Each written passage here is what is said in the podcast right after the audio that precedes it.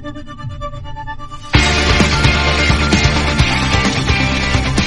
ever get the feeling that everything in America is completely fucked up?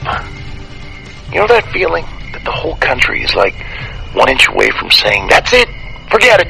Yes, because this morning Dr. Fauci said, if we had everyone have universal use of masks, distancing, no crowds, outdoors, wash hands, you wouldn't see the surges we're seeing. This is occurring because of the lack of implementation of simple public health measures. It's so frustrating because it's not rocket science. But this is America. I'm Sarah. I'm Robert. Just for the record, he added, but this is America, right? No, I Oh, added, added but that? this is America. I was Sorry, like, dude, quote. nice. Okay, that was you. Okay, even better. and this is Pump Up the Minute. We're here to talk about minutes 53 to 56 of Pump Up the Volume today, uh, which began it's near the end of the conversation between Mark and Chris slash Matt. We'll call him Chris for now. Make it easy. Uh, before we get into the content, I would point out, because I didn't mention it last time, there's a really nice sound mix on this conversation, because every time we go to Chris, you can hear the crickets outside Oh, nice. but you can't I hear him on Mark's because his place is like has the blankets hanging up for soundproofing. So that was a nice little touch. And so the conversation comes in middle of the sentence. Where he said he had just said, "I'm just thinking out how about how strong people can be, and how everyone is alike in some way, how everyone needs the same things." Chris responds, "So what are we gonna do about that, or this?" And Mark says, "I don't know. That's the big question, isn't it, huh?" And Chris ends the call by saying, I guess nobody knows, huh? Well, that's tough. I gotta go. See ya. Yeah. It's almost flippant. so Uh-huh. I'm like, oh, well, we don't know. Okay. Right, yeah. Good talk. We solved nothing. Great time. And then Mark says, I guess we all gotta go now. Good night, pal. Good night, friends. I would like to point out, because Mark has been on this show for the last few segments, I can't imagine his show going for hours. oh, but just because of the way he speaks with people. He's not very good at like carrying on a conversation. yeah. Like, this seems like, this is his longest show in the movie, I believe. Yeah. And it was Like less than a minute.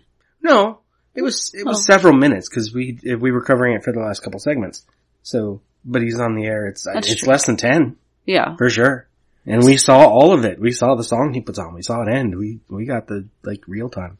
And as he's saying goodnight, friends, he puts on a tape below frame, which is our first music of this segment. There's a few songs this time.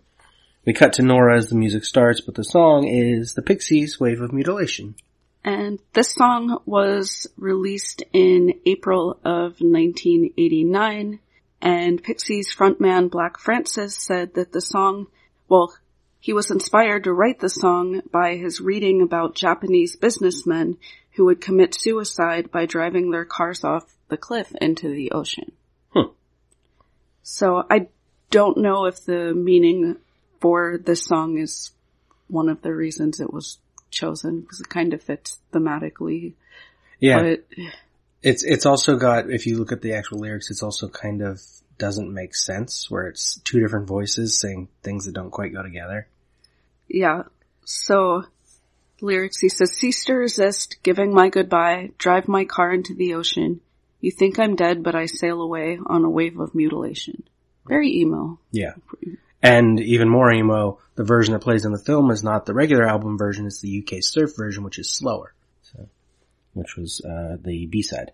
Now in the script, this isn't the song Mark puts on.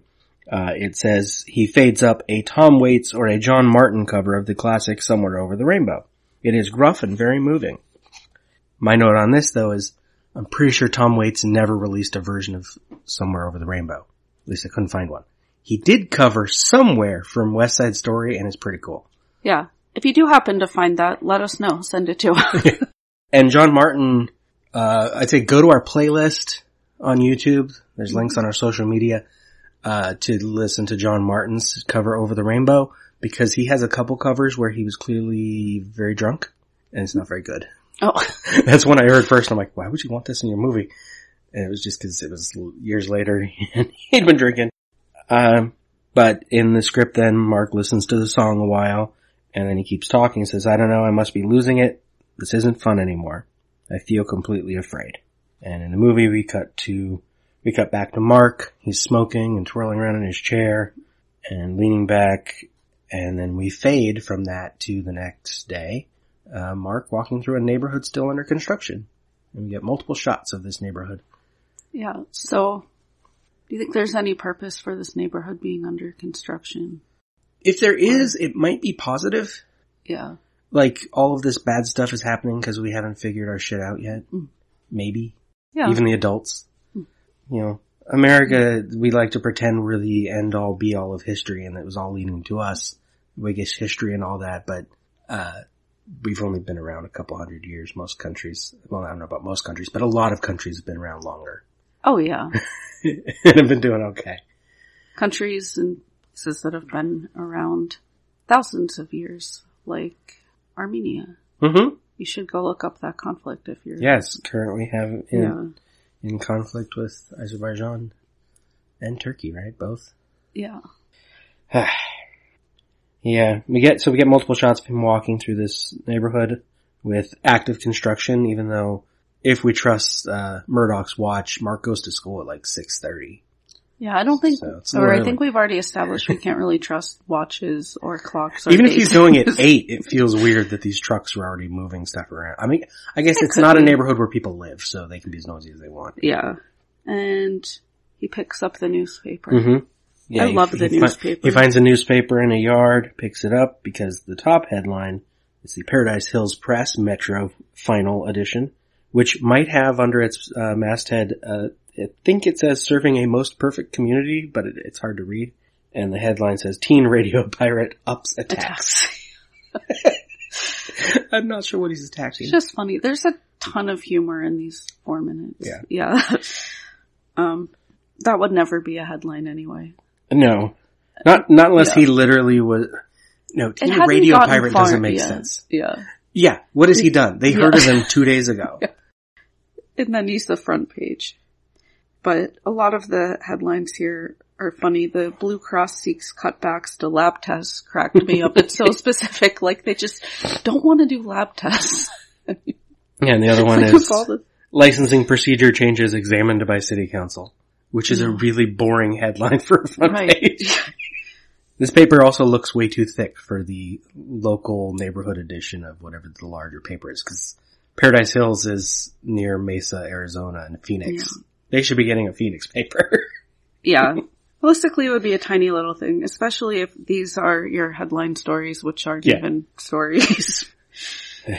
Barely teen stories. pirate, teen radio pirate, who just made headlines yesterday. And as he gets closer to the school, well, he he looks around paranoid, drops the paper back in the yard, and keeps walking. And we get a shot that's actually right next to the school, uh, where it's a school crossing. That fence on the side is the front of Saugus High School. And that's when we cut to Deaver putting his sign up at the door of the guidance office. On this side, this is the next piece of humor Uh-huh. in this episode. It's hilarious. Like, the more that I think about it, the funnier it gets. It says, believe it or not, I care. 8.30 to 3.30. like, there's, Well, th- to be fair, the 8.30 to 3.30 from Nora's line is not on the sign. That's the hours for the guidance office. She reads them together as if they're the same thing. Uh, but even better than the believe it or not I care is it's bionic. Believe, it or not, I, care. Yeah.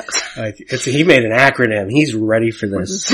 And he every time we see him in this next couple minutes, he is still straightening that poster and checking. He's like stepping back and looking. He wants it to be look good on that door. He's excited about this a little That's too the much. thing. It's all about appearance. He did something and yeah, I don't know. He did something and it's just so, There's a chance, you know, be on his side for a second. yeah. There's a chance the kid's going to see that, walk in and talk to him, and they may have a better day. no, but what's so funny is, But believe it or not, I carry 30 to 3.30. What's he been there every other day right, for? believe it or not, I care. It's like, yeah, you're the guidance counselor. exactly. This is the guidance office. it's done. You're They're gonna walk in and see it. I mean, they would walk in and see he exists every single day. like, what is he doing? He put up a sign. So That's why Nora and Janie's response is great because Nora's like, "What's that?" And Janie says, "Some new hotline Deaver's setting up." Nora says, "Hey, it's like eight thirty in the morning, so I guess it's okay to kill myself." Janie says, "Oh my god, it's after three, so I'm totally fucked." Um, visuals wise, Janie is continuing her vague militancy. Her j- jacket Yeah. is green now. Mm. It's still a nice jacket. It's not like a actual army jacket, but the coloring, they're doing deliberate things with their visuals. So, does the film almost pass the Bechdel test here? um, Janie and Nora are speaking. technically it passes, but the conversation is sparked by Deaver, so you could make an argument that no, it's still not. Yeah, that's what I was trying to figure out. Technically, it's about Deaver, but I'm not sure what the intention of the Bechdel test. It wasn't really about a man as such. Like, it's not Plus, the, relationship. The original Bechdel test is from a single comic strip. Yeah. It was a joke. It's a punchline. You turn it into a bigger thing, you also have to make the rules a bigger thing. It can't just be, did they say one line to each other that had nothing to do with a man? Cause I think I mentioned it here before. Groundhog Day passes because two old women say something about a flat tire. You know? This That's not- conversation that's not almost has, it has a little bit of back and forth though. This movie may pass, but not Yeah. from this conversation. Yeah. because we get more of Janie and Nora in a few scenes. We get they, often they're talking about Hard Harry or they're talking about Deaver here, so who knows? And then we cut to Mark walking through the crowd and right past Deaver, who is still straightening his poster. So he's right in the same space where Nora and Janie are. And Nora separates from Janie, walks around, circles Mark, gets in front of him, says hi, and then just keeps walking. In the script, all she does is wink at him from far away. And there is a, a great there's a great visual just out of frame here, which is bugging me because on the wall by where Mark's walking, there's a poster that looks like it is a letter from Principal Crestwood to the school. But it's basically a list of rules. Yeah. Talking about like what's allowed and what represents the school. And it, you can only see the very ends of sentences. I'm like, oh, I Can't want to see this poster. Cause they made it. It's gotta be good. And then we get, uh, more Janie and Nora. Janie says, what are you doing? And then calls Nora a tramp. And Tramp calls, and Tramp calls and Nora calls her a bitch. and then we cut to Crestwood. In her office slash conference room. yeah. It is her office because we've, we cut to her in this room before at the beginning of the movie and it, the sign on the door says it's her office. Yeah. Just makes sense. She has a bigger, longer table because she'd have bigger meetings because she's the principal. Yeah, yeah. So she says she wants all the locks in the school changed and a list of every student with relatives on the staff. So yeah, And very authoritarian. in at yeah, sitting at the table with her are Deaver, uh, the bearded teacher we've seen before, whose name is Stern, and the black teacher I think we saw briefly, whose name is Moore. They don't have any lines, but they got names. Uh, the script says that Emerson or Jan Jameson is there, but we don't see her. But the script says she's there. And then in the background out the open door, we see Murdoch approaching, and the script actually calls him Crestwood's thug Murdoch, Wow. which is fun. And so Murdoch comes in and says, excuse me, just found a graffiti on the roof of the cafeteria. They're taking it down now. Crestwood says, what's it say? And we get a close up on Murdoch for this. He says, Crestwood's a maggot pusswad. we don't even get a response. yeah. And then we cut to, um, this is, uh, Eric and Doug, who we saw from the shop scene earlier with, uh, Ice T song. The kid with the mullet who was way too polite. And he comes up to Donald out near the alcove and asks if he's the guy that's selling the tapes of that guy. And they're five dollars each. And so between the two of them, you know, they have a few lines, nothing exciting. They pay Donald, but the big thing here is that Murdoch walks up right behind them and is watching. So he comes over to Donald after and says, selling pretzels, Donald. And we get a really nice smash cut to Donald already in the office, talking way too much. You know, he, fortunately he doesn't know anything, but he'd be way too talkative if he did. Because he said, nobody knows who he is.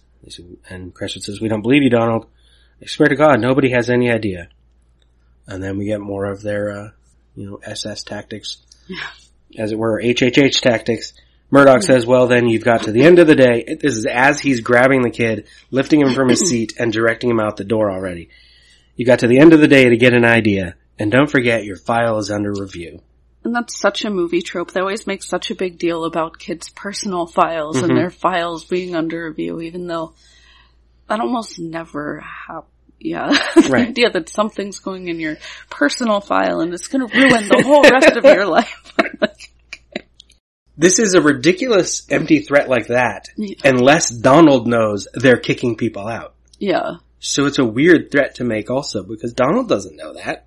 If everyone knows they're kicking people out, they have a problem with information bigger than they think. Right. He's saying, don't forget your fa- Like, is there a reason Donald would think he's under review? he hasn't really done any. And then, uh, Crestwood tells Murdoch, you better bring all your enrollment files here to my office. That's weird. yeah, it's a weird line. Like, what does that even mean? What's he supposed to get? Well, she's trying, between her first, her line a moment ago, she's trying to control the information, so I guess she just wants everything in her office. But later we will see, I, maybe it's Crestwood's office, Emerson goes through a file cabinet of the enrollment files, so did they move whole file cabinets into her office for this? Uh, we- Clearly, this is before the days of the internet. yeah. Uh, we do get a scene here though with Emerson after this where Emerson comes in to ask Crestwood why Louis Chavez was expelled. And Crestwood says, we were having problems with him. He says, what kind of problems? He was such a sweet boy and was doing brilliantly. He says, well, he violated, uh, school rules once too often. What rules in particular? And Crestwood answers, I am not interested in discussing matters of school discipline with you, Jan. And then Jan actually threatens, uh, I forget the exact, I didn't write down the exact line. She says, well, maybe the com- school commissioner will talk to me. And, and Crest was like, is that a threat? And the scene ends. It's kind of Yeah. awkward ending. In the movie though, we cut back to Donald walking out to his spot by the alcove where Doug is waiting, says, what did they do to you?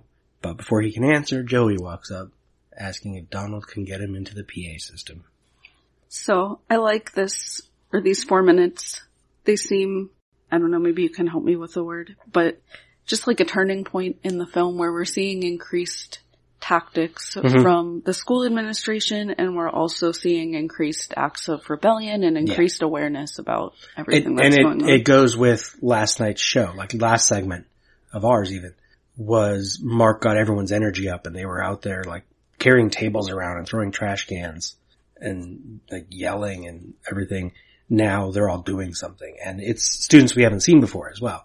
We're going to see a couple new ones in a moment and they're doing stuff. Joey's to get on the PA, you know, to put on music. Well, no, we'll see what he puts on. A remix thing. In the meantime, uh, we cut to Eric and Doug, who, you know, nice, clean cut kids with their Letterman jackets are putting inflated condoms on the bulletin boards. And Sonic Youth Titanium Expose plays at this point. And this song was released in 1990 and the album Goo was Yep. on, was number 96 on the Billboard Top 100. So I wasn't aware that this album was actually a top 100 Billboard album, but it is. The album explores themes of female empowerment and pop culture, so now I want to listen to the whole thing because I don't think I've heard it all the way through. Days magazine said that the album was powerfully relevant to American youth. Title magazine calls it a crucial piece of the puzzle to understand how and why other alternative artists were able to bring the underground to the mainstream and seems fitting for the film. I mean, that's what Mark's trying to do. Bring Well, even, underground to the even main, this, and he is bringing it to the mainstream. even this you have- song being in the movie, I believe the album actually was released the month after the movie. Yeah, I did some double checking extra research on this song because it seemed like the song in the album was released, yeah, after the film would have, Um, and yeah. as a bunch of the songs in this movie have been. and they also called it radical, even defiant by 1990 major label standards. So check out Sonic Youth Goo if you haven't already. The song Titanium Expose is just a passionate song about a passionate love affair. Mhm. So I don't know specifically why that song off that album was chosen other than it I don't sounds know. good. Or I don't know why this song pisses like- off Crestwood either. Yeah. It's not that bad compared to what they'd played before. Yeah, not at all. There aren't really any questionable lyrics. In terms of songs on the album, it seems like one of the least radical Mhm. ones. So, but nevertheless, he, Yeah. Uh, meanwhile, as the song plays, we get we get a wide shot of the bu- the alcove with the bulletin boards, and we can't quite see what's going on because there's a crowd of people. Uh, by the way, the bulletin boards have labels, they have like slogan words above them. There's ability and incentive, and I couldn't see what the other two were, but um, the ability board we see has been rearranged so that rather than a nice grid of three by five cards, it now says "Stay Hard," and that's when we see Linda, new character. I think it might be the only time we see her in the movie though, but she gets a name. And she's standing on a chair even and says, stay hard. And she's a tiny little girl. It's hilarious. You know, we get the guys in the Letterman jackets are like doing things secretly. Right. And, And she's, she's just out- yelling. Yeah. She doesn't give a fuck. And then we cut there is a black kid we don't know. He has, he's putting up flyers that say HHH lives. And he has one pinned on the back of his jacket like a Letterman thing. Right next to Eric, who is putting up a big banner that says the truth is a virus. Uh, along with Doug. And then from behind a pillar we see Mark is watching the, all of this. And that's when Murdoch and Crestwood come out. And rather than go after the people rearranging the boards and putting up posters, she yells at the girl with the radio and says, that's it for music in the alcove. that girl's not doing Doing anything. yeah. just got a radio. She's just sitting there talking to her friend. And then as she announces, and from now on, anyone caught defacing school property is expelled, Doug and Eric walk right past her. In the script, Doug hisses, and she looks around, doesn't see who it is. In the film, he just kind of gives a really like, I don't know, kind of an arrogant smile kind of thing. Like he knows he just got away with something, and no one's gonna go after him either, because, you know, he's a, he's an athlete. So he's gonna be fine. And then we cut to Donald setting a radio into place among, or up above the ceiling tiles in the uh, science lab. Yeah, and I like that part because that's where we get the cool sign. Yeah. Right? Yeah. so we have the sign that says resistance on one side, which right before we cut to this sign, I'm like, oh, we have some actual acts of resistance. Mhm.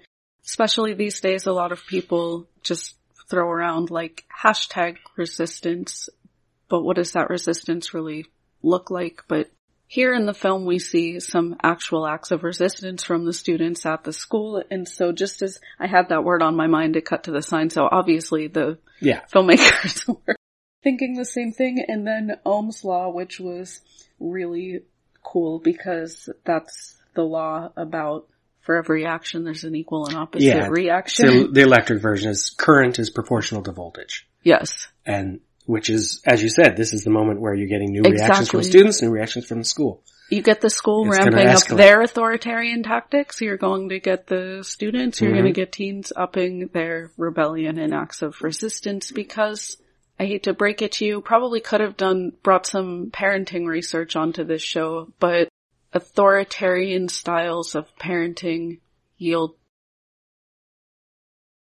not the best results. usually. so, and there's Yeah. a, a ton of research on that, like anti-spanking research, um, parents who, yeah, you're just more likely to have children who are incarcerated, have children who use and overuse substances. You're going to just, there's a ton of research on that. If you act that way, you're likely prob- not going to get, come up yeah. again you're not going to get the results that you want. No. And so this is Donald and Joey are playing a tape, although a little goof in the film, there is no tape playing. They don't press a button and none of the buttons are depressed. but as soon as he plugs it in, the audio starts playing. And it is the Deaver mixtape that Mark never played in the film. So in the film, we have to assume Joey made this, and that's pretty cool because we don't know his audio setup. It's a remix of Deaver's conversation from before. Also with a mistake because he says, you just hold on a minute there and originally said, now wait just a minute. Crestwood kind of looks around freaking out as he says David Deaver speaking, Hubert Humphrey High, and we get a close up on the PA speaker just to be sure that's where the sound is coming from. Crestwood turns to Murdoch and before she can even say anything, this segment ends. I guess since um, Linda was rearranging paper, I'm going to promote Dave Made a Minute today because in that they arranged a lot of paper and a lot of cardboard and do very interesting things with it. Is a guy gets stuck in a cardboard maze in his living room and a whole bunch of podcasters get stuck in an experiment that I created. You can find that on social media, Dave Made a Minute or links at lemondrops.com. And if you want to hear more fun music facts and music recommendations for maybe songs or albums that you missed along the way and want to hear that married with some social and political commentary, you can listen to Life as a Playlist and follow My Life as a Playlist social media accounts on Facebook, Twitter, and Instagram. Speak out! They can't stop you! Find your voice and use it! Keep this thing going! Pick a name, go on the air. Your life. Take charge of it. Do it! Try it! Try anything! Spill your guts out! Say shit and fuck a million times if you want to, but you decide! Just fill the air, steal it! Keep the air alive! Follow this show, uh, Pump Up the Minute on Facebook, Instagram, and Twitter, or check lemmingdrops.com for links. Talk hard!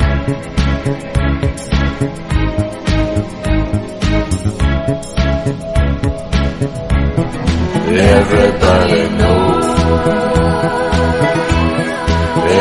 Everybody knows. That's how it goes.